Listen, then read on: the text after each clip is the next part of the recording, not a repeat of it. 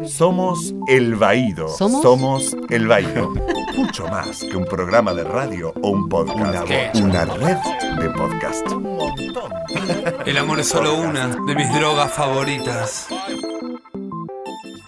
Bienvenidos a un programa especial del Baído, al espacio de Garrón del Baído, donde hablamos de las manifestaciones de las artes, especialmente aquellas que son performativas, como el teatro, la música, y hoy nos ocupa el cine. Eh, mi nombre es Gustavo Casals, me acompaña mi compañero. Hola, Gustavo Pecoraro. Hola Gus, ¿cómo estás? Y hoy les vamos a hablar de una peli de la cual ya les hicimos como un adelanto, si nos escuchan eh, regularmente, el año pasado hicimos una entrevista con el director de la película Yo Adolescente, que es la película que nos ocupa, Lucas Santana, eh, cuando se había terminado el rodaje, y hoy tenemos eh, no solo a, a, Lucas aquí, sino que además lo tenemos a Sabo, que es el autor de Yo Adolescente. este retrato, este relato que es sumamente autobiográfico, ahora vamos a estar hablando al respecto, así que bueno, bienvenidos, Lucas, Sabo. Hola, chicos. ¿Qué tal? ¿Cómo les va? Bien. Bienvenidos. Chicos, bienvenidos. Eh, primero como para eh, desambiguar y para que la gente entienda un poco más. La peli obviamente se iba a estrenar en el cine si había cine. Eh, calculo que va alrededor de esta fecha de todas maneras y ahora se va a estrenar de otra manera. La gente dice, bueno, pero ¿cómo se estrenan las pelis? ¿Por qué no nos cuentan cómo se estrena la peli? Bueno, hoy en la actualidad estamos en esta situación de pandemia, cuarentena interminable, en la cual no podemos salir a recrearnos como lo solíamos hacer, con lo cual los lugares de recreación están dentro de la casa, salir a la, la vuelta de la manzana, la vuelta del perro, volver. Y básicamente, ¿qué hacemos? Miramos televisión, miramos la pantalla de la computadora, miramos la pantalla del celular. Ahí lo van a poder ver, justamente, en esas tres pantallas. Eh, primero sale el día 23 de julio por Cinear TV. Aquellos que tienen servicio de cable o que tienen TDA pueden verlo por ahí. Y el 24 de julio va a estar en la plataforma de streaming de Cinear Play una semana de forma gratuita. Perfecto. Si esa plataforma la pueden ver tanto por la computadora, por su televisión inteligente si tienen alguna de esas, o por su celular que también hay aplicación.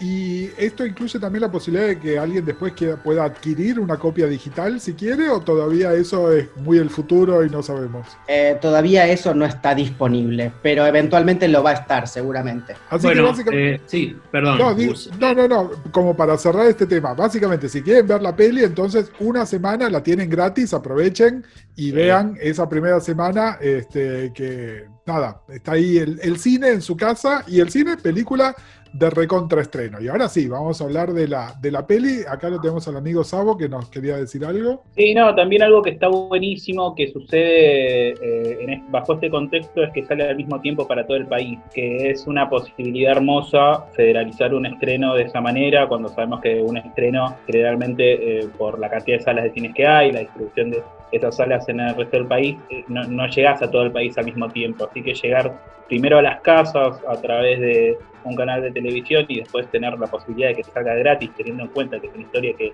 arrancó gratis, eh, es como un, lindo cierre accidental y al mismo tiempo perfecto de, la historia. Eh, yo quería eh, hacer una primera pregunta con respecto a esta forma de distribución. este jueves 23 se estrena acá en Argentina, pero no es el primer estreno. Eh, la presentaron en el Festival de Huelva, donde recibieron premios y también en otros festivales. ¿Por qué no nos cuentan un poquito el recorrido que ya tiene eh, Yo Adolescente? Bueno, la verdad que yo estoy muy contento con el recorrido que tuvo y que sigue teniendo porque no terminó ahí. Este, arrancó antes de estar terminada la película en el Festival de Cine de Viña del Mar en septiembre del 2019, donde fuimos invitados a una sección que se llama Work in Progress, trabajo en progreso. Y ahí junto a un jurado de cinco personas, la vieron, les fascinó, les gustó mucho, tanto que recibimos dos premios de postproducción de ese, de ese concurso. Este, uno de finalización de sonido, que al final no tuvimos que utilizar porque lo terminamos haciendo en casa, porque por nada, diferentes cuestiones de tiempo. Y este, el segundo era para hacer trabajos de diseño de títulos para la película. Este, diseño de animación. Entonces, ese sí fue el que utilizamos con una compañía chilena que se llama Postón que fue los que fueron los que hicieron la, la animación de los títulos de la película. De ahí, en ese mismo momento, ya teníamos eh, preclasificada la película en el Festival de Cine de Huelva para estar en competencia. Por eso también esta cuestión de tan rápido. Entonces, entre septiembre y noviembre terminamos la película de hacer todos los procesos de edición, postproducción, de imagen, postproducción de sonido, música, bla, bla, bla, bla, bla. Y el, en noviembre nos fuimos hasta España junto con Renato Cuatordio, Tomás Lepera, Jerónimo Jocondo Bocia y el compañero Sabo, que nos acompañó. Y allá fue un viaje de egresados, ¿no, Sabo? Sí, sí, sí, viste cuando crees que vas a ser parte del viaje de egresados y terminas siendo el coordinador. Fue un poco eso. Es como montaña rusa segunda vuelta para mí. Es como, Sí. no está, no está tan bueno como la primera, Ah, pero lo, lo- lo sé, seguís, seguís, porque la marca ya está. Eh, pero sí, estuvo re lindo los chicos, eh, nada, no, estuvo re bien, qué sé yo. sí, la pasamos muy lindo, la verdad que sí. Nos Era trataron re bien. Viajábamos a Europa, entonces era como eso, digamos, bastante eh, niña, a pesar de Y- las diferencias de edades. Y además eh, trajeron un premio para Renato. Dos. Dos premios. Dos premios. Un premio para Renato que le dio el jurado del festival a mejor actuación masculina y mm, la película ganó un premio paralelo a mejor película entregado por, el, por una escuela de cine de Huelva, que es el premio IES y IES Pablo Neruda. Y la verdad que estuvo buenísimo. Y de ahí volvimos y en, en menos de 15 días me fui al Festival Latinoamericano de Cuba, en La Habana, y ahí nada, estuvo buenísimo también. Fue presentar la película dos, tres, dos veces con diferentes públicos ahí cubanos que nada, tuvieron una, una llegada a la película increíble. Salí, salí y me estaban esperando afuera para darme besos y abrazos y contarme sus propias historias. Este, que eso también pasó en Huelva, que estaba buenísimo, como digo, la recepción que le da el público, incluso un público ajeno a nosotros que no conoce necesariamente nuestra idiosincrasia, que no sabían de Cromañón, que no sabían de, de todo lo que pasaba dentro de la película históricamente, y estuvo buenísimo, la verdad que es fabuloso. Y después la película quedó también para marzo en el Festival de Cine de Londres, el BFI London, quedó también en el Film Rosendagen de Ámsterdam, este, y quedó en el Festival de Cine de Guadalajara, en el Premio Maguey, también seleccionada. Tres festivales de los cuales uno está suspendido, que es el de Guadalajara, el de Ámsterdam también se suspendió y el de Londres lo que hicieron fue transformar, fue uno de los primeros festivales que transformó la programación en programación en streaming. Y entonces pasaron todas las películas en formato streaming. Y después quedó también en el, en el Festival de Cine de Tel Aviv, en Israel, y quedó en una lista más de festivales que ahora no se me viene a la cabeza, pero quedó en varios. Bien, eh, bueno, Gustavo y yo tuvimos la oportunidad de ya ver la peli, eh, también no la vimos en festivales, la vimos porque somos prensa. Eh, y nada, ¡Ay, nos, qué miedo! no, no, eh, justo eh, les quería decir que nos, nos, nos sorprendió porque, a ver, yo tengo como dos, dos preguntas, pero primero voy a hacer la segunda que tiene que ver con los festivales, ¿no? Eh, que es, ok, la peli basada en la novela Yo adolescente de Sabo. La gente ve la película y ahora con ustedes, Sabo. ¿Qué te dice la gente? Sin, por supuesto, contar tanto de la peli, ¿no? Eh, hay algo que tiene que ver con, mantener la esencia de lo que era la novela, que fue totalmente publicada en otro contexto, en el inicio de lo que eran las logonovelas, lo que eran los, los escritores anónimos inventándose personalidades. Sabo era una personalidad inventada, eh, una versión exagerada de mí, una versión con la que yo me podía divertir y adosarle no solo mis historias y mi forma de ver, sino las historias de mis amigas. Entonces era como un super yo maravilloso, cuando mi yo, la verdad, me parecía bastante una mierda. Entonces eh, se generó toda esta historia, toda esta novela. Después, cuando tuvimos que hablar con la, eh, con Lucas, eh, él fue muy de. de muy. No es, un, no, es, no, es, no- no es una biopic sobre mi vida, pero sí es una historia muy personal. Entonces, al mismo tiempo, había como un cuidado y una contención que era necesaria para que este proyecto eh, salga bien. Y, mientras íbamos discutiendo paso por paso, es, bueno, se cambia esto de lugar para que la historia funcione mejor, bueno, funcionamos estos personajes porque tenías 16 años y nombraste a tus 47 compañeros de clase. Esa necesidad de hablar de todo el mundo, hay un registro impresionante de gente que obviamente se tuvo que achicar para la película porque si no era eh, Los Miserables, un elenco por Sí, ahí. ni hablar de que esa novela tenía la extensión de la guerra y la paz. Digamos la verdad. No es la novela que está hoy en, en Planeta, porque no quisieron publicar la guerra y la paz. además. Y, de- y después lo que pasó fue eso, también discutir mucho el final.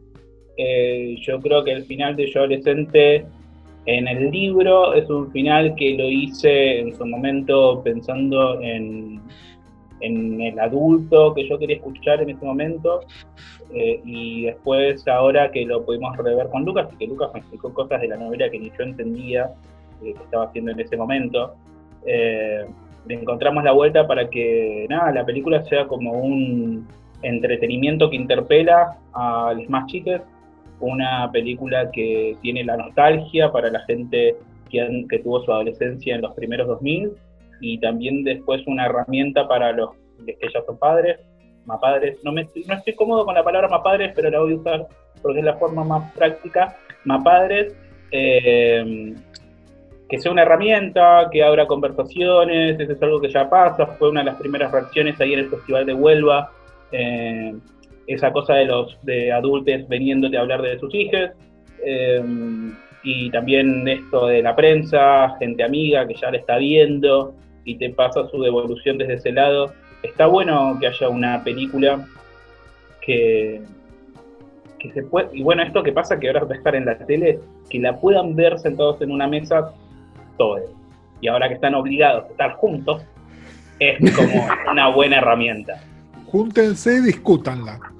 Eh, Sí. Bueno, pero a ver, hablando, ahí recién mencionaste algo que tenía que ver con la otra cosa que te quería preguntar, ¿no? Que tiene que ver con quién es eh, como el público natural de la película. La película se llama Yo Adolescente y tiene un elenco juvenil muy atractivo, eh, donde es fácil ver, bueno, chicos de este, adolescentes o posadolescentes que se sienten atraídos por el producto y lo van a ver. Por otro lado, los que están en sus 30, como, como vos ahora, eh, hay un elemento de nostalgia fuerte, ¿no? Esta, esta cosa de, bueno, ¿qué pasó en ese momento histórico? Eh, todo lo demás. Yo cuando en los eventos de la película ya tenía 36 años, así que tipo, no tiene nada que ver conmigo, pero eh, está hecha más, y esto para los dos, ¿no? ¿Con un ojo en el juvenil o con un ojo en el nostalgia? Eh, yo creo que está hecha con tres ojos, no solo con dos. Este, el tercer ojo está ahí. Si bien está, los dos públicos a los cuales mencionás son los que teníamos en mente, el público juvenil actual, justamente por el eh, elenco juvenil actual que tiene la película, era un público que sabíamos que iba a estar casi de movida, porque los chicos tienen sus sus grupos de seguidores y sus fans y, y su público propio. Eh, el público de la novela, porque la novela fue un hito en esos años, entre 2006, 2005, 2006, 2007, la, la novela fue un hito y estuvo como recontraleída, eh, llegó a ser material de lectura en las escuelas, en algunos docentes y algunas docentes lo usaron este, en las escuelas, entonces estábamos también apuntando a ese público que fue el público de la novela, que hoy es un poquito más mayor, este, que tal vez está pensando en tener hijes, por ejemplo, entonces la novela también, la película y la novela le habla a esos adultos actuales, para que no se olviden de esos adolescentes que fueron, este, y también para esos padres de los actuales adolescentes, que más padres, como dijo los, los progenitores, les progenitores, no sé cómo decirlo, hay que inventar una palabra, pero progenitores no está mal. Les Y en progenitores me parece que es como súper. Le encontramos, sí. le encontramos los progenitores. Seguimos Lo ahí. que pasa es que progenitores habla de que salieron de su cuerpo y no necesariamente, entonces verdad. no, no metamos, hay, hay algo ahí. Explica biología, sí. Sí, explica biología, no sé. Eh, pero sí también para esos adultos, adultos, adultes, que, mm, que tienen hijes hoy y que tienen que dialogar con esos hijes. Entonces, también estábamos pensando en ese público más adulto. Incluso pienso en abuelos este, que también, Dios, podrían llegar a ver la película con sus nietes. Y, y ahí estaría como algo. Qué raro meterle E a todo. Mira, tenés que mechar. Tenés que me- meter Perdón, es que estoy, soy grande también y me cuesta. Eh, pero Eh, eh. Al, mismo, al mismo tiempo había como una intención de dejar felices a mucha gente al mismo tiempo con la peli, de, de apuntar a varios públicos a la vez y lo que generaba, capaz, qué sé yo, tenés treinta y pico de años, te genera un toque de rechazo ver un elenco teen y decir, no voy a ver esta película, sí, pero te pusimos la canción de Adicta, te pusimos la refe con roña de chiquititas, y con coqui de cebollitas. Es como que todos encuentran algo ahí en que sostenerse. Los más grandes van a encontrar eh, lo que fue la noche de Cromañón, si sus hijos salieron ese día, o los hijos de alguna amiga, cualquier persona, esto es más porteño céntrico, ¿no? Pero esa noche todo el mundo se acuerda que estaba haciendo la noche de Cromañón. Y sos padre, te vuelve eh, esa sensación de haber escuchado nombres de los hijos de otras personas en el noticiero. Entonces, como que cada- no había un público del todo específico, había un público natural, pero sí intentamos como abarcar el espectro más grande posible. Sí, sin, sin llegar a llamarlo el gran público, este, es para un público vasto. Eh, también hay algo ahí de, lo que es la cuestión histórica, hablar de, lo histórico, para quienes no conocen la historia, querer y ser curiosos al respecto de eso, en, en relación a eh, el puntapié inicial para la película que es La Noche de Cromañón, o digo, el hablar de un, un tiempo histórico pasado, digo, siempre que uno ve películas del tiempo histórico pasado, ver la recreación de época, y hay como muchas, muchos elementos para muchos públicos posibles. Este, entonces había como elementos también, como dijo Trabo, digo, los, los, los que eran niños en aquella época, que ahora son adultos, que están como adultos en la película, que eran actorcitos, este, digo, están todos esos lugares de, para tratar de llegar. A mí lo último que me gustaría aclarar, que lo que está totalmente falseado en esa historia, to- pero totalmente falseado, es que no teníamos tanto crédito en el celular para mandar esa cantidad demencial de mensajes de texto, de llamadas. llamadas. llamadas, la cantidad de llamadas telefónicas. Salía carísimo mandar un mensaje de texto, abreviaba, no se entendía nada de lo que decía. Eso fue, eh, nada, nos tomamos la licencia. Tenía- Ahí tenía nació hablar con, ahí, ahí nació a escribir con K, Sabo, el qué Ahí. con la K. Ahí, na- ahí nació el fin de la, de la RAE. de la comunicación. Lucas Sí. también significaba una- un escenario más que tenías que poner locutorio, sino que era donde la gente iba a, a ver para hablar con un celular en aquellos locutorios que podías En un- hablar a celulares. En una de las versiones de guion había una escena en un locutorio.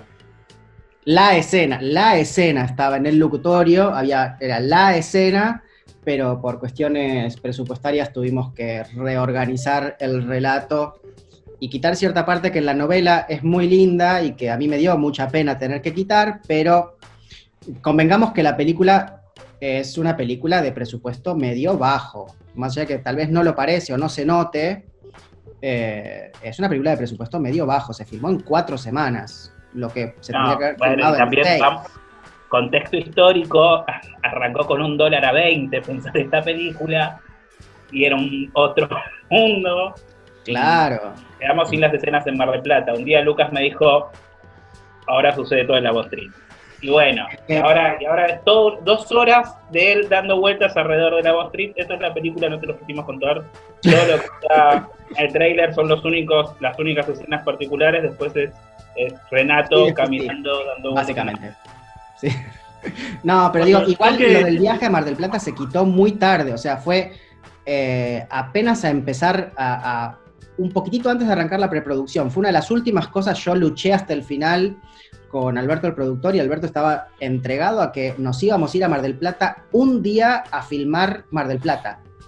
Este, después cuando se fue atrasando la cosa y terminamos filmando en, se filmó en invierno la película, a pesar de que gran parte de la película es primavera-verano, este, irnos hasta Mar del Plata en invierno, un día, y correr el riesgo de que ese día llueva, además, que no te da verano por ningún lado, eh, dijimos, no, la verdad no vale la pena gastar toda la plata en eso y preferimos gastar toda esa plata en otras cosas que rindieron muchísimo más, como por ejemplo el recital, hacer escenas en Parque Chacabuco, hacer escenas en fiestas grandes, la fiesta del galpón que hay en la película, o sea, tener un montón de extras que no hubiese tenido, digo, hay un montón de cosas que ganó por otros lados, perdiendo por otros.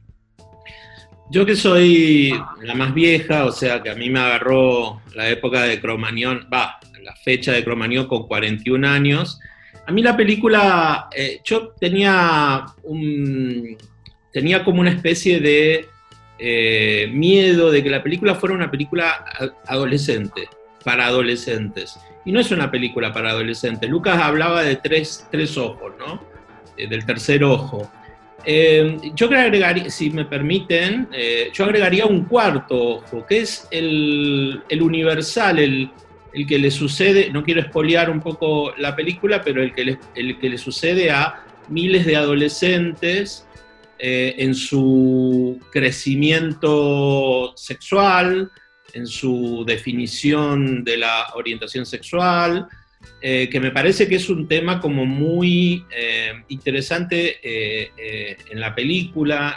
yo no sé, bueno, con la historia previa que tienen ustedes, el tiempo en común, cuánto de la novela quedó en eso y cuánto, cuánto metió mano en el guion Lucas.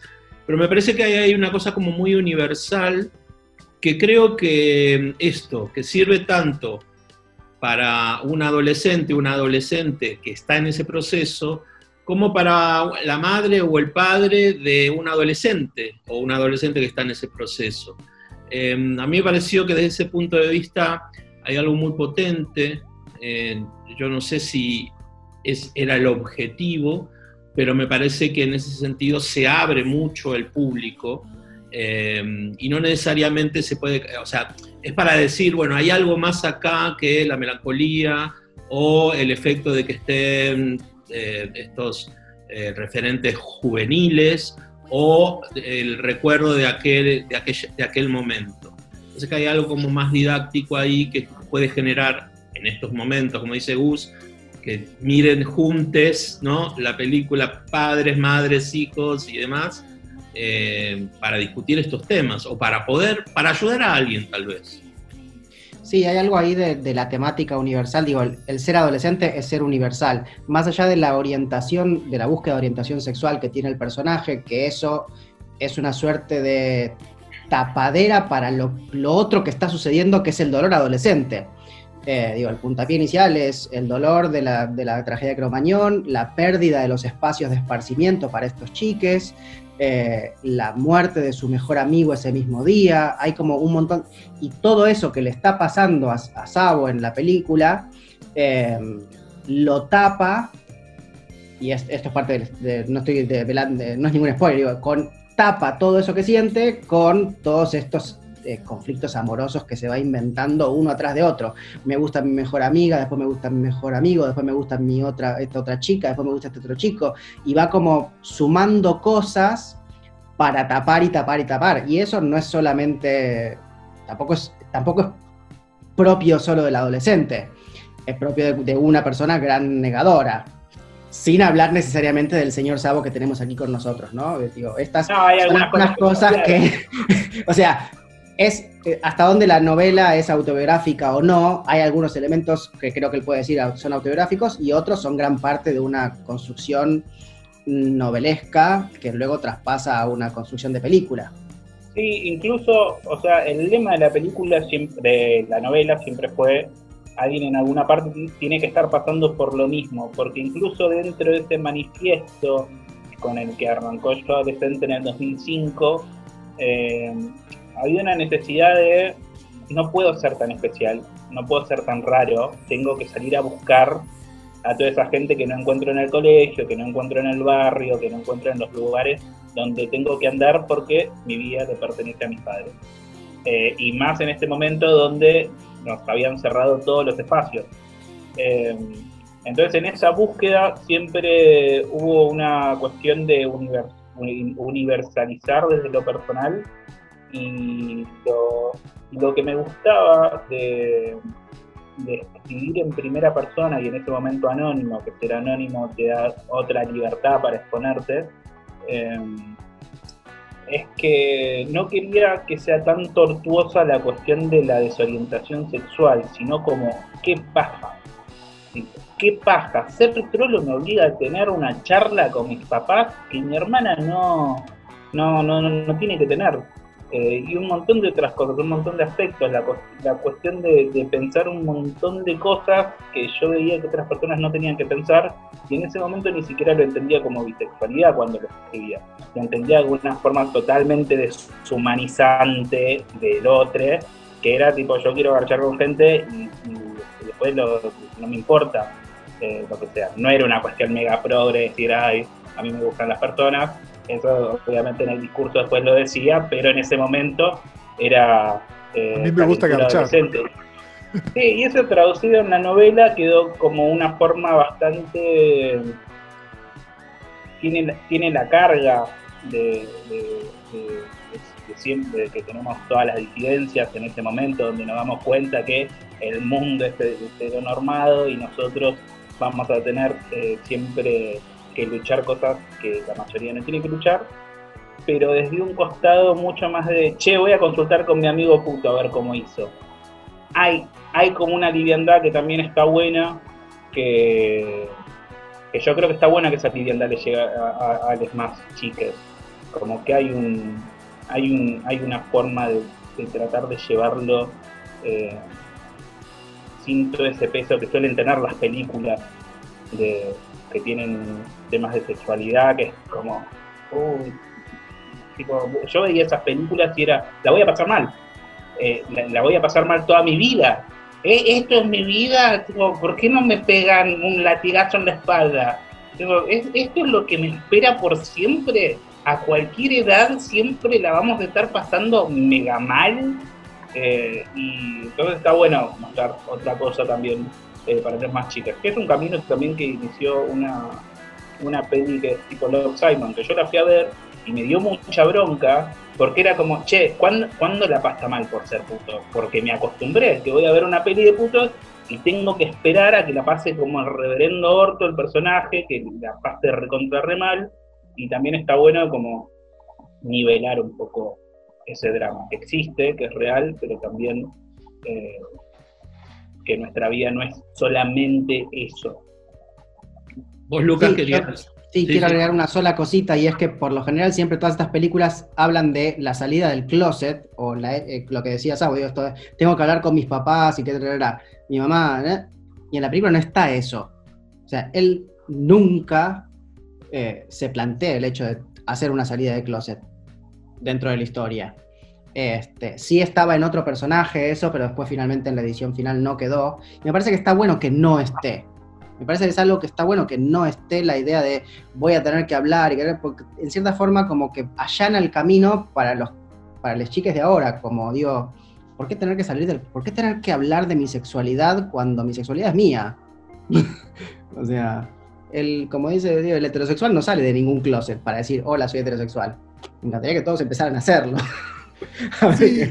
igual la peli plantea algo que está interesante, eh, donde si sos heterosexual no tenés que eh, preguntar o explicar o... Eh, bueno, yo ahora voy a hacer algo que te puede choquear. Eso no está, ¿no? Es decir, si te robo un beso, te robo un beso. Y no, salvo que te estés propasando, no te estás este, exponiendo a que por ahí te caguen a trompadas. Este, es decir, me parece que eso la peli también lo refleja, digamos, ¿no? Sin, es, uh, pero mira que es distinto. ¿No? Lo que decía Sabo recién, uy, qué paja, tengo que explicar, preguntar, eh, averiguar un montón de cosas antes de poder ir a hacer lo que quiero, que es chaparme a alguien por ahí. ¿Qué es lo que pasa en todas las adolescencias disidentes?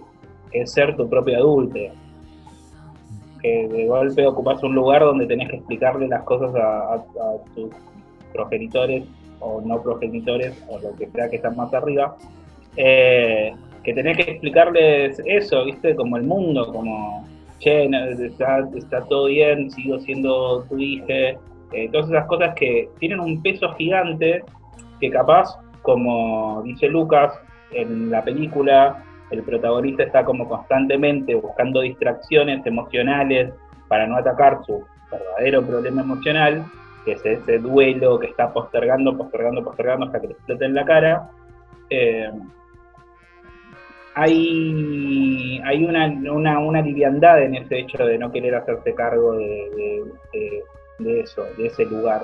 No hay ningún momento donde esté planteándose tener que hablar de esto con, con tus padres.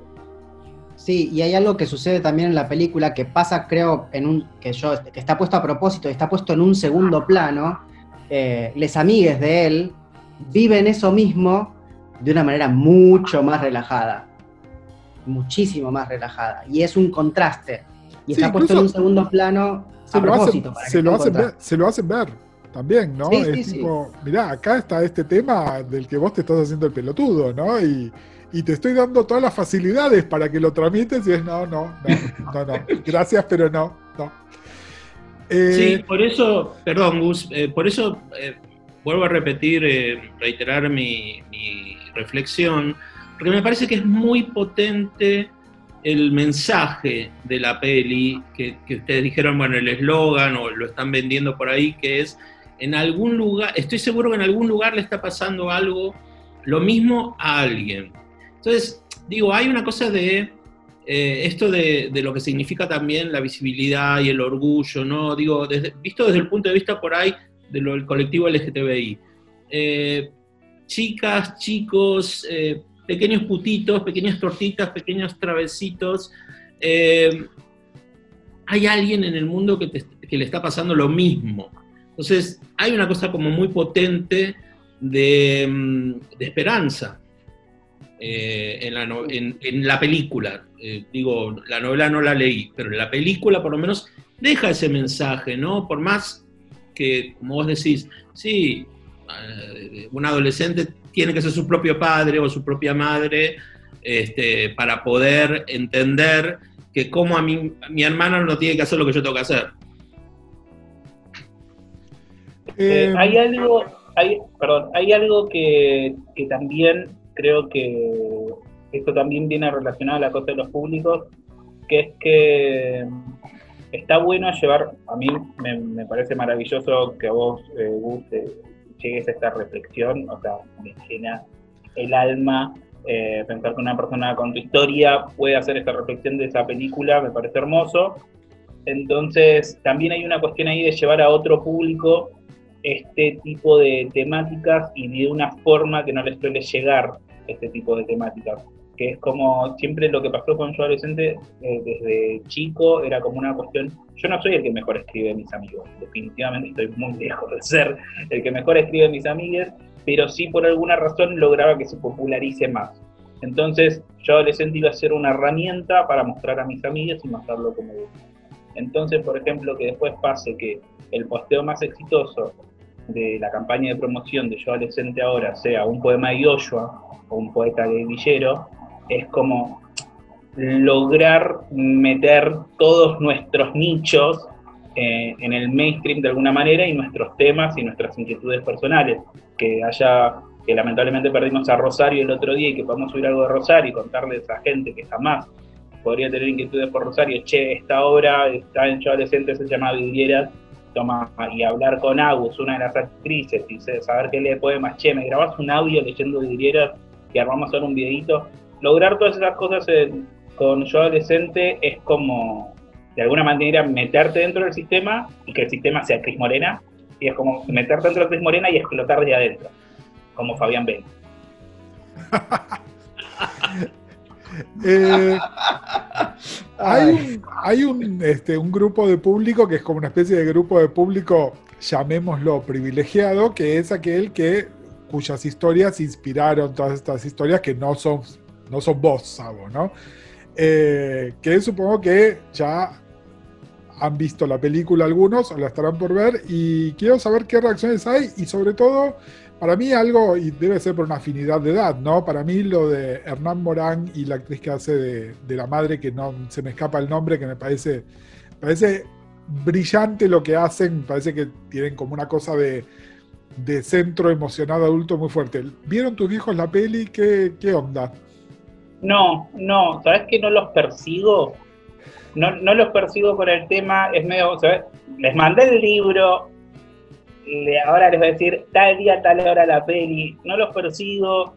También hay algo que me, que me gusta decir en cualquier entrevista, que es que mis viejos son lo más, que después con los años, por suerte, viste, si tienes más de 30 y no resolviste lo de tus viejos, es muy probable que eh, ya, se, te fue, se te fue el tren de resolverlo.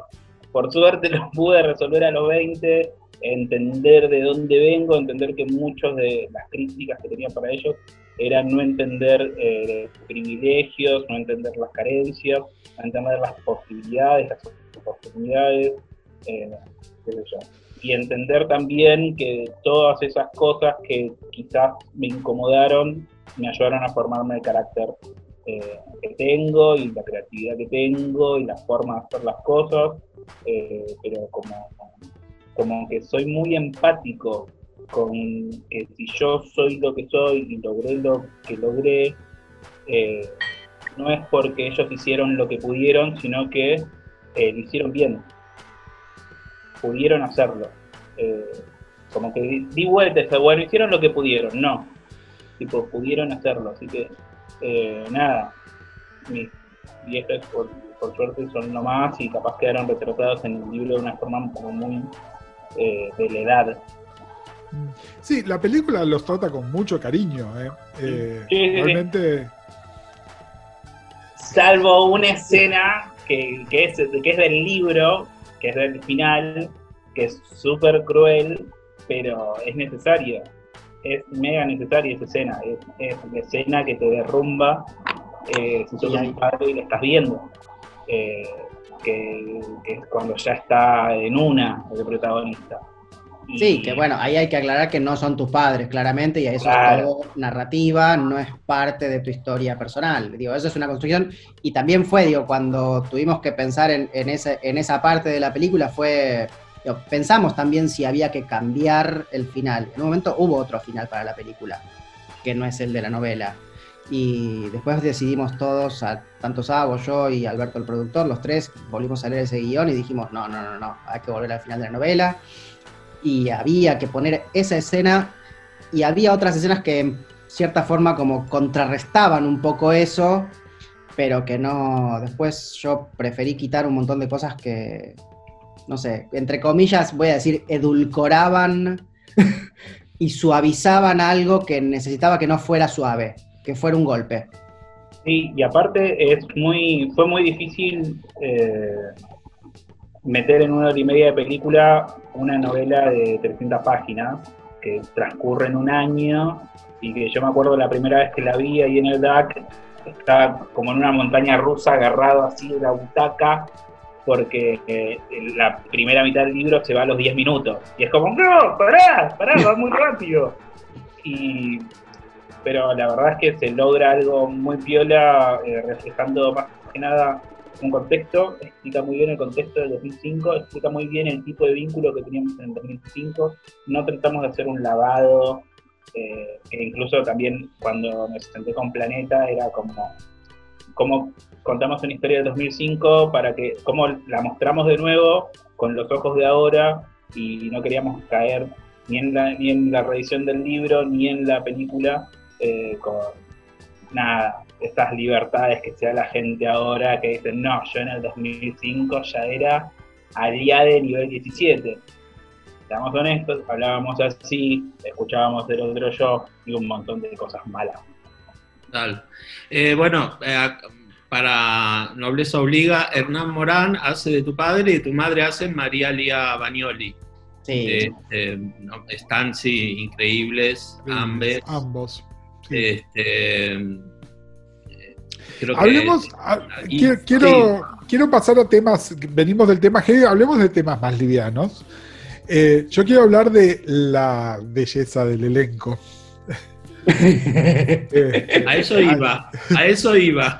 Este, a ver, ayer tiraste un chiste sobre, sobre, sobre este. ¿Eh? Eh, Sabo tiró un chiste en Twitter sobre, sobre su representación, este, eh, ah. digamos, llamemos el, el, whitewashing que le hicieron, pero pero igual voy a, espérate, voy a, te voy a frenar ahí, porque estuve, o sea, vi por lo menos 2.000 actores y actrices, este, Y Eh, Déjame, déjame contarlo, busqué, déjame contarlo a busqué, mí. busqué, busqué. Déjame contarlo a mí. Eh, soy tan único que era muy difícil. No, la Sí. realidad. Eso es verdad, ¿eh? Eso no, es La verdad. realidad es que hubo mucho de es sabo, no es sabo, es sabo, no es sabo. Fue tal el quilombo de es sabo, no es sabo, que el, el día anterior o dos días antes de arrancar el rodaje, yo tomé la definición de no van a tener los nombres de la primera edición del 2005 los personajes, porque me van a cagar a juicios, vamos a cambiar los nombres de todos y todo el equipo técnico me odió de una forma, reimprimir todos los guiones, todas las tablas, todo, absolutamente todo, con los nombres cambiados, todo lo que ya se habían acostumbrado, de nuevo para atrás.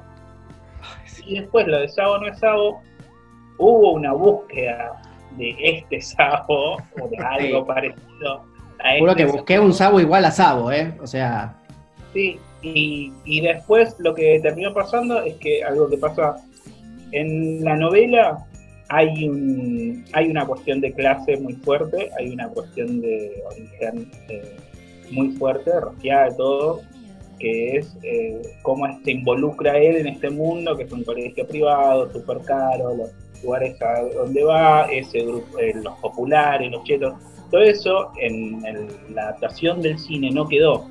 Eh, quedó más la cuestión de los vínculos, el amor, es como que está muy, muy suave, o sea, la portería donde vive es gigante ahora en, en la, en la película.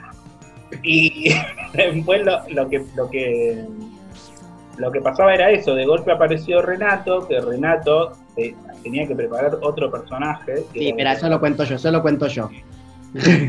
este, sí, Renato vino a castear para otro personaje. Y viéndolo hacer ese otro personaje, le pregunté si se anim- eh, O sea, cuando entró, le digo, ah, te, la escena, qué sé yo, me dieron tal escena. Ah, pensé que te habían dado tal otra.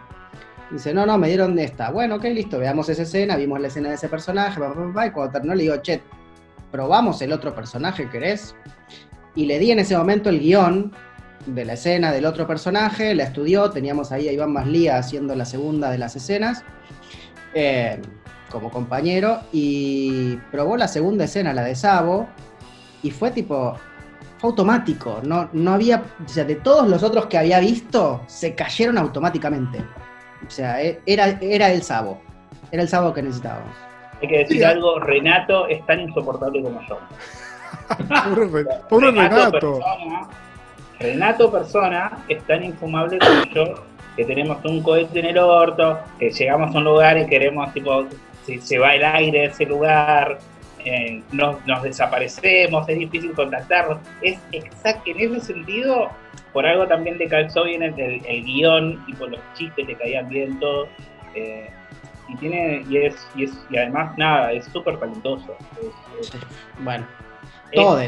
o sea, todos, todos, pero él Bueno, sí. eso, eso también, ¿no? Y Lucas, supongo que también acá este es un, un halago para vos, ¿no? Eh, hay, hablaban del universo Cris Morena, ¿no? Donde a veces se castea chicos que son muy bellos, pero la parte de actuar te la regalo. Y acá la peli es, es muy creíble todo, es decir, no, no, hay, no hay nadie que digas, bueno, este pie lo pusieron porque es lindo, porque se parecía a tal. Eh, todos eh, están haciendo un personaje y yo les creo quién es ese personaje que están haciendo. vuelvo a repetir ahí, el casting fue fabuloso. Por un lado, la preselección con María Lía, que además de actuar en la película hizo el casting. Este, y lo otro es, todos los que están en la película, los que quedaron, todos vinieron a castear. Tengan nombre o no tengan nombre, vinieron y probaron escena. Trabajaron ahí conmigo, porque yo hice el casting con todos, este, trabajaron conmigo ahí y yo los vi a ellos ahí y trabajamos juntos y por eso pude elegirlos. Ninguno llegó por ser el hijo de, la hija de, el nombre de tal, porque tiene un apellido, porque trabajó en tal lugar o en tal lugar. Todos vinieron a probarse. O sea, ninguno vino con ninguna de, no, yo ya soy, na-". no. Y estaba buenísimo eso, porque era, son laburantes. la misma Malena Narváez, ella vio el- la publicidad, escribió el mail, adjuntó su fotito, y yo, le- y yo tenía acceso al mail y digo, Lucas, acá escribe Malena Narváez, ¿por qué está escribiendo Malena Narváez? Que yo la conocía de, haber, de haberle escrito escenas para Quiero vivir a tu lado, Entonces le dije, tipo, ¿por, ¿por qué está escribiendo Mariana Narváez? Mariana Narváez la siguen un millón de personas en Instagram, ¿por qué no te está escribiendo? Y, y ahí es también cuando, cuando empezó a crecer la, la, la, la posibilidad de un elenco más, eh, más, más Sí. Yo coincido con, con Gus eh, y lo hablamos el otro día, ayer creo, de la solidez del, del elenco, de, porque además son jóvenes. Sí, Digo, sí. hay un, eh, o sea, ahí hay un desafío actoral, pero también hay un desafío personal, porque no es una película de, bueno, un- de Cris Morena, eh, o sea, un viaje estudiantil, y vamos a hablar del romance, de no sé qué cosa. O sea, es una película con mucho contenido ideológico, un contenido ideológico, y me parece que eh, hay un elenco ahí de protagonistas y de coprotagonistas muy sólido. A mí, yo estuve anotando los nombres, de- después me, parece que estaría bueno que los nombremos, pero incluso los, los personajes que aparecen eh, como secundarios, por llamarlo de alguna manera, están a la altura de, eh, de Renato o de Malena o de, no sé, o de Jerónimo y demás, ¿no? O sea, eh, y creo que, eso, bueno, sí, ahí Lucas, eh, sabiendo lo exigente que es, eh, me imagino que, que- has tenido un trabajo muy importante. Y está bueno esto, ¿no? Eh, la belleza eh, puede estar acompañada del talento. Sí, y hay algo ahí, para mí hubo una, sí, una, yo le pedí una cosa sola a Alberto, el productor, y es, quiero hacer, como se hace en Estados Unidos, porque acá casi ni se hace, un table read. O sea, quiero hacer una reunión con todo el elenco, sentados, todo un día, leyendo todo el guion de punta a punta. Y él me dijo, bueno, si el asistente puede lograr que vengan todos un mismo día y tengan la agenda libre, vale, lo hacemos. Y se hizo. Y creo que eso, eso fue lo que hizo que el elenco sea sólido. Porque se conocieron todos los que no se conocían ese día, pudieron charlar entre ellos, conocerse, armaron una química de grupo, no solamente los que hacen de amigos, sino los que hacen también de enemigos y los que hacen de, los otros. O sea, y una, o sea, se generó algo que sin eso podría haber estado, porque todos son talentosos, pero creo que hubo algo ahí de magia. O sea, donde en esa lectura todos pudieron preguntar, todos pudieron dar su opinión, pensar sobre, opinar sobre su propio personaje y, y ver conmigo si era o no era. Este, y otro compañero también tirar como puntas. Ah, yo me había imaginado tal cosa. Y fue como. Y fue todo un día y estuvo buenísimo. Y creo que ahí se generó esa, esa, esa base eh, actoral. Después sí, nos quedamos y ensayamos, hubo ensayos con Renato y con Jero, con Renato y con Malena, con, digo, hubo diferentes ensayos, pero si no hubiese estado esa, esa reunión de lectura general, hubiese sido un poquito más cuesta arriba, creo yo. Pero también, bueno, hay que... eh, yo estoy agradecido con el talento que tienen todos, porque también hubo mucho de filmamos en cuatro semanas, había muy pocas retomas, había que resolver muchas veces, en muy poco tiempo, y eso si los actores no tienen cancha eh, y si no tienen ese talento y esa posibilidad de generar rápidamente con un otro lo que tiene que suceder, es muy cuesta arriba. Y acá eso sucedía automáticamente. Doy fe, Lucas solo tuvo que gritar dos veces.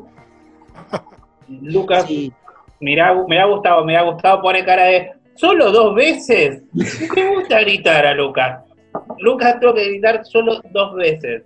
Y real que el elenco, eh, viste, qué sé yo, también te puede dar cierto vértigo de tener tan, tanto pendejerío junto que el pendejerío te toma el control. Porque armaste un curso, o armaste un quinto año y nada, lo que tienen que son todos muy profesionales, muy amorosos, eh, muy de, de involucrarse en el proyecto, que es un proyecto que, como dijo Lucas, es una peli que parece gigante ahora porque eh, trabajamos para que lo parezca, pero sigue siendo una película...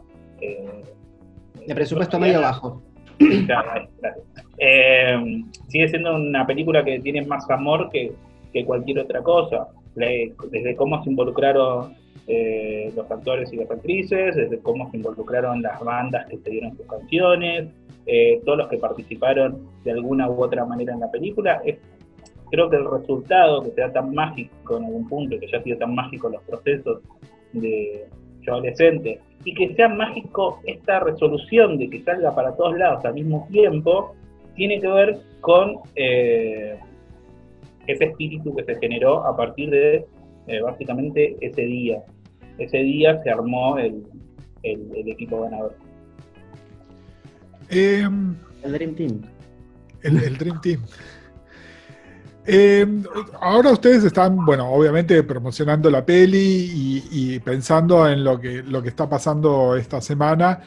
Em, pero de la misma manera que el libro en su momento fue una herramienta, se utilizó en aulas, eh, me parece que la peli como dispositivo para generar charla, debate, desde hablar de, complemento de la ESI a complemento sobre una educación y una charla adulta sobre consumo de sustancias, a bueno, los temas más, más heavy que se hablan al final de la película.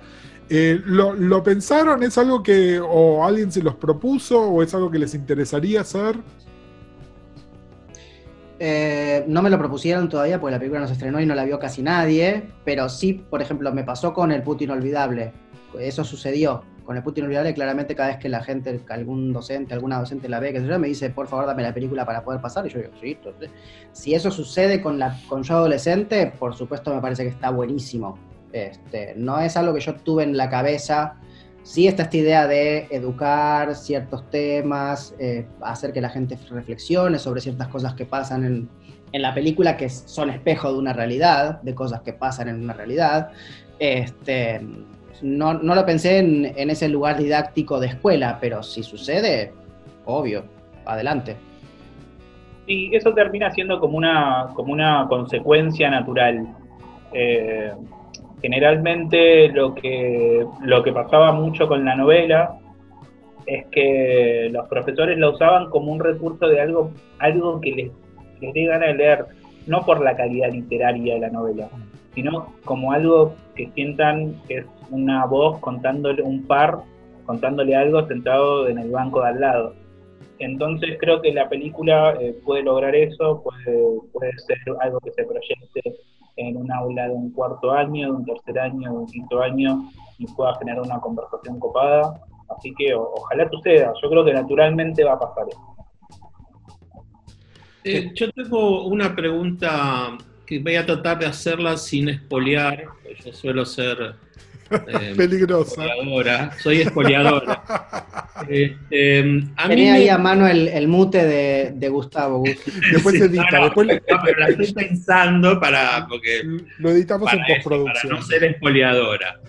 El, eh, ayúdame, Lucas, el, nombre del personaje que protagoniza Walter Rodríguez es. Agustín. Agustín. El amigo. Ok. Sí, bueno, eh, de entrada. No, iba a spoilear. El amigo gay, el, el gay, este, que es el que está alejado, el que después vuelve a, a, ser como oreja, eh, tiene un, un, desenlace, desde mi punto de vista, simbólicamente muy fuerte, eh, que se puede ver de varias maneras, ¿no? Se puede ver como, bueno, el gay ayuda al padre o a la madre a contener, etc. Eh, o es em, el nuevo Sabo. Em, y entonces quería preguntar si hay algo ahí de eso. Cuando decís el nuevo Sabo, ¿te referís al Sabo de hoy, aquí y ahora? Al Sabo que comienza en ese momento. Ahí tendrá que responder el señor Sabo. Lo que sí te puedo decir es que ese personaje viene a hacer eso de hada madrina del final. Como toda mariquita. Como toda mariquita, por supuesto. Le faltaron las alitas que... Divino. Sí, lo amo. Walter, Walter es Walter Rodríguez Pez, que es el actor que encarna al personaje de Agustín. Eh, es un genio. La verdad que le, le encontró una cantidad de sutilezas y de, lugar a ese personaje, que el personaje estaba, era un poco acartonado en el guion, estaba, porque tenía ese lugar de yo vengo acá a ser el que te doy todas las respuestas de lo que vos necesitas y que y Soy él el que sé. logró- Claro, soy el que sé lo que te está pasando y tengo esas respuestas. Y hay algo de que él logró desarmar de eso y ponerlo en un lugar de constante, de duda personal también. O sea, donde él duda, o sea, qué es lo que le tiene que decir al amigo para que, para que sea feliz o para que esté bien o para que pueda transitar lo que le está pasando. Y nada, estoy contentísimo con lo que hizo. Sabor, a la otra parte te toca. Sí, la, otra parte, ¿cómo decirlo? Eh, sin también spoiler eh, todo. Eh, hay algo de. Sí, que en aquel momento eh, me encontré en eso de dar toda la vuelta y, y terminar apropiándome de ese lugar, pero es como, es como una cuestión muy entre líneas y ya personal y, y creo de vos como una persona sabia, si lees la novela lo vas a encontrar mucho más claramente, eh, pero que en la película como eh, el papel de Walter es, es mucho más de Bueno. como dice Lucas, capaz en la novela sí sucede eso, eh, como una forma también de soltar a, a ese yo adolescente que, que, que Sí. momento. Quiero agregar ahí, Sabo, no sé si te acordás que tuvimos muchas discusiones sobre el personaje de Agustín, especialmente cuando estábamos con, con la época de cambiar nombres y esta idea de si Sabo es Sabo, si no es Sabo y qué sé yo, cuando llegamos en un punto a pensar en que el personaje no fuera Sabo, el protagonista, que se llame de otro nombre, llegamos a pensar que Agustín se llama, que Agustín era Sabo.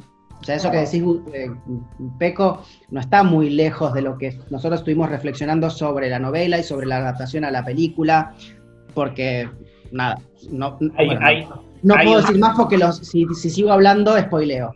Sí, sí, pero hay, no, hay- hay- hay un sentido muy cierto en lo que decís. Hay algo, hay Sí, algo ahí. Vos sabés que a mí me. Es un personaje chiquito, pero muy determinante, ¿no? Sobre todo el final. No, bueno, a ver. Sí, chiquito pero enorme, digo, en- enorme en, su, en, en lo que, en- yo digo enorme por, lo- por la carga que tiene el personaje. Sí, pero en comparación con, no sé, Tomás, Tina, Paul, otra claramente. cosa. Y yo eh, me hizo acordar mucho con Gus, tenemos otro podcast que se llama Puto Viejo, donde hablamos ¿no? de los putos, de la sociabilidad de los 80, los 90, etcétera, y siempre hablamos de la didáctica, ¿no? Y, y- y siempre recordamos esa cosa de que siempre hay una amiga, ¿no? Que te ayuda en algún momento a vehiculizar de alguna manera. Yo sentí eso, por ahí no era, por ahí me tocó subjetivamente, ¿no? Ese personaje. Incluso había una cosa, eh, eh, eh, por supuesto que está muy bien eh, dirigido y demás, pero a mí la primera, la primera escena que aparece él en, esa escena en el árbol, ¿no? que él aparece con esa camiseta blanca tan, que decís, choca con la estética de la ropa, del uniforme, ¿no? Hay una cosa ahí como, como decís, esta es mi amiga en la, en la peli, ¿no? Sería- Sí, Sí. incluso el hecho, el hecho de que se junte con él por separado. eh, toda esa cuestión también está ahí subyacente. Eh, hay algo que también sucede en la novela que es como eso, que, que es como la persona a la cual le podés contar cualquier cosa eh, y, y te va a dar el consejo más eh, objetivo posible. Y creo que también eso tiene que ver con lo que hablamos antes, esa cuestión de eh, ser disidencia y reconocerte como disidencia de pendejo y entender cómo va a ser la vida para vos y las luchas que vas a enfrentar, te hacen crecer en ciertos sentidos que te volvés un pequeño sabio en cosas que no te corresponden para ese momento de edad. Entonces esa templanza que terminás teniendo es, es lo que te termina convirtiendo en esa persona para tus amigos, ese tótem, esa persona donde si ya se bancó eso, él va a ser la persona que me va a decir que yo me voy a poder bancar esto. Sí, hay algo de, de madurez del personaje, incluso que se supone que tienen la misma edad y eh, es como si hubiese vivido 15 años más, ¿no? Eh, por esto, por esto mismo que nos decías vos, Agua, hace un rato, ¿no? Porque qué paja, porque tramitar todo este tema de mi identidad requirió que yo haga todo un trabajo que de alguna manera me envejeció, por decirlo de alguna manera, o me hizo madurar, o me hizo reflexionar sobre cosas que otra gente las da por dadas y no tiene que tomarse todo este trabajo, digamos. Sí, incluso también pasa con Paul.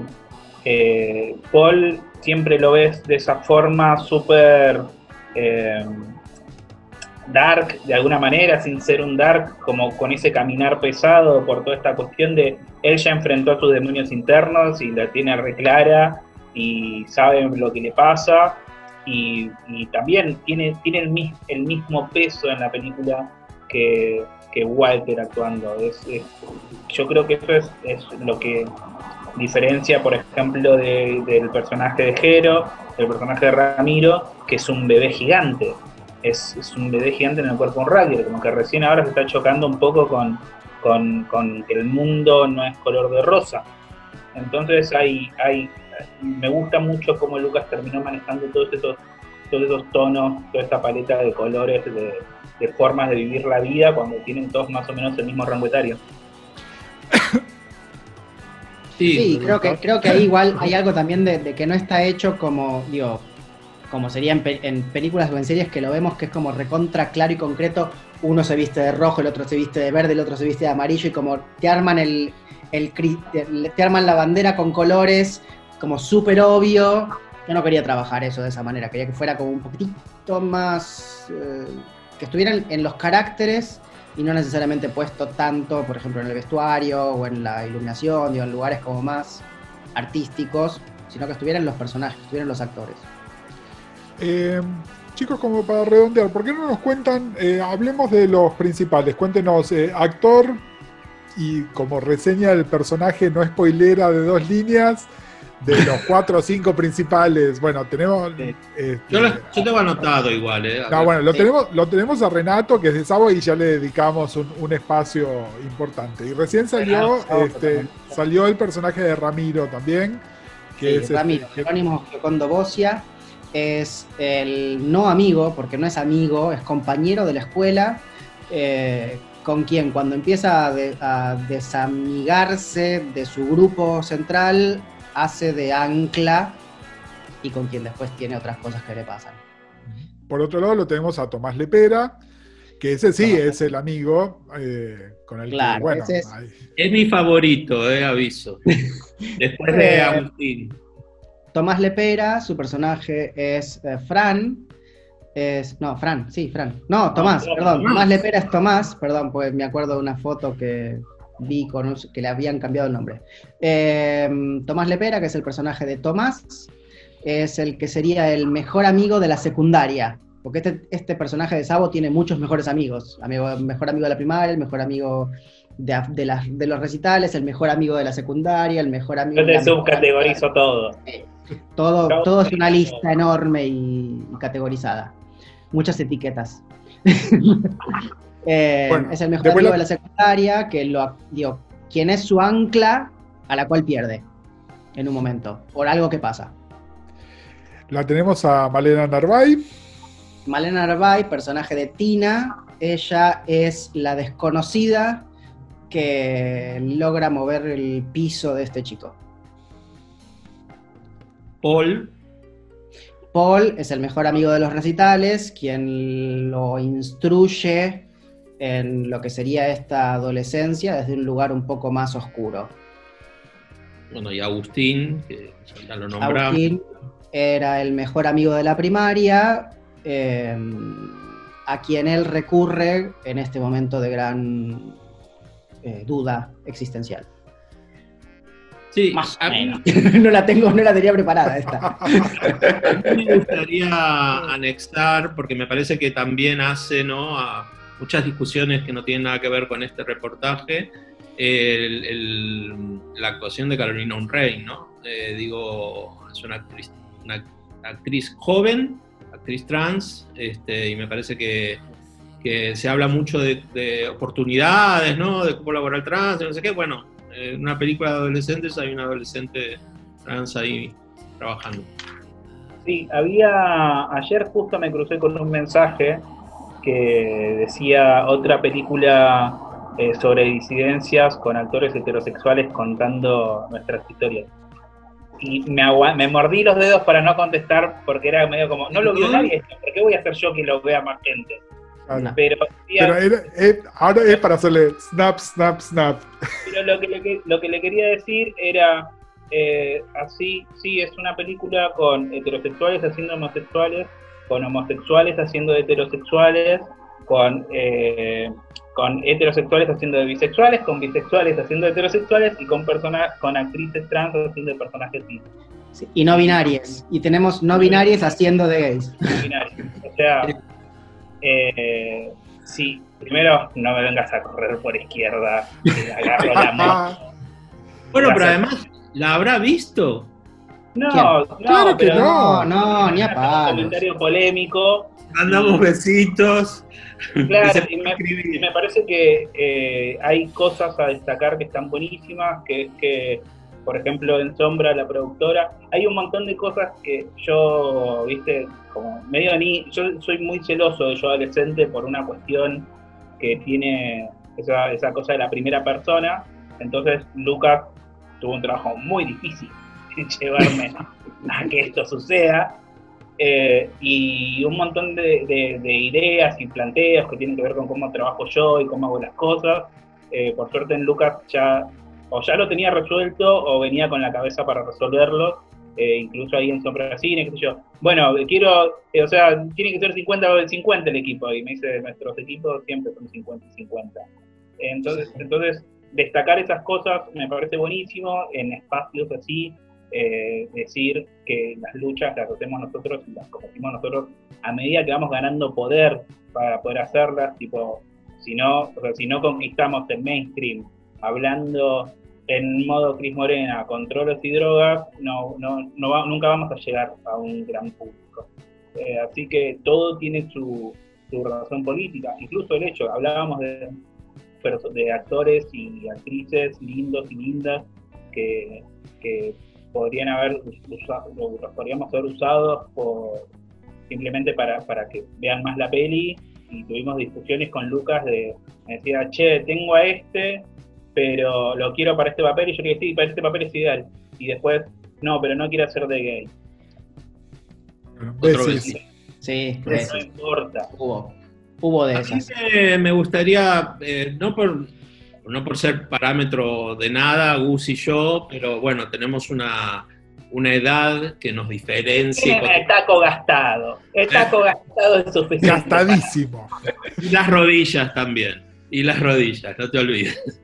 Que no, pero sin ser parámetro de nada, me gustaría decir que los dos hablamos y nos sorprendió mucho la peli, nos gustó mucho, hablamos mucho del elenco, a pesar de que Lucas dice que es una película de producción media, nos pareció que había una muy buena producción, muy cuidada, y personalmente creo que es un salto profesional importante.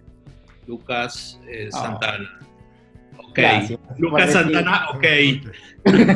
No, pero yo quiero, quiero agregar algo como para juntar esto que, estaba, que estábamos diciendo recién, ¿no? De la gente que te puede salir a, a bardear la película desde esto, el correr por izquierda.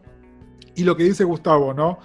Que nosotros, por ahí con nuestros propios prejuicios, que tienen más que ver con la edad, ¿no? De creer que no nos íbamos a sentir identificados para nada con, una película no solo juvenil, sino que habla de un momento histórico en el cual nosotros ya éramos grandes. Y la película nos, nos cayó, ¿no? Es decir, la, la película habla por sí sola, no tenés que ser interpelado por la película por eso. Entonces creo que todo se resume con, mira la película, después charlamos. Claro. Así que bueno, para, para cerrar, mira la película. Le explicamos otra vez cómo ve la gente la película. Esta semana esto está saliendo el día martes 20. jueves 20. Jueves 20. No, sale el 21. esto sale el 21, así que ustedes estrenan el 23, jueves 23. Explíquenlo otra vez. Ok, la película estrena el día jueves 23 a las 22 horas por Cinear TV y a partir de la mañana del día 24 de julio eh, la pueden ver en Cinear Play, www.cine.ar. Se hacen un usuario, es gratuito y la pueden ver durante una semana hasta el 23 más 7, 30, hasta el 30. La pueden ver gratis ahí en Cinear Play. Si no, se la bajan la aplicación CineAr en sus teléfonos o en sus televisores y también la pueden ver por ahí. Recuerden que es para todo el país. Sí, para todo el país, adentro de Argentina. Si escuchan el podcast desde afuera, búsquense algún VPN para poder sortear el IP y entran igual. No te estoy diciendo cómo piratear, pero bueno. Sí, este, eso, o sea, también eh, mientras más la vean a través de Cinear, nosotros tenemos un mayor control de la cantidad de gente que, ve la película y nuestro ego va a estar más contento, es muy importante. Sí, obvio. Sí, sí, cuanto, cuanto más visualizaciones haya en Cinear y no en otros sitios, que después tal vez seguramente aparezca en otros sitios, este, para nosotros es mejor porque ahí controlamos la cantidad de espectadores bueno, espectadores de visualizaciones de la película, porque tal vez atrás de una visualización hay cinco espectadores, toda una familia. Un fanático que en la semana la vio diez veces. Que ojalá, seguro, a ver, es el tipo de película que genera, nada, club, club de fans, club de fans que cuando yo era joven se hubiesen juntado en Galería Jardín, en la generación de Sabo, en, el Abasto, ¿no? No, se van a juntar en un Zoom, no pueden hacer nada ahora. Sí, ahora, sí, bueno. Bueno, las, las, watching parties, que hagan watching parties de la película. Eso Total. buenísimo. Total. Bueno, chicos, eh, nada, si los quieren seguir en redes sociales, los encuentran. Sabo Dice, Sabo dice en todos lados.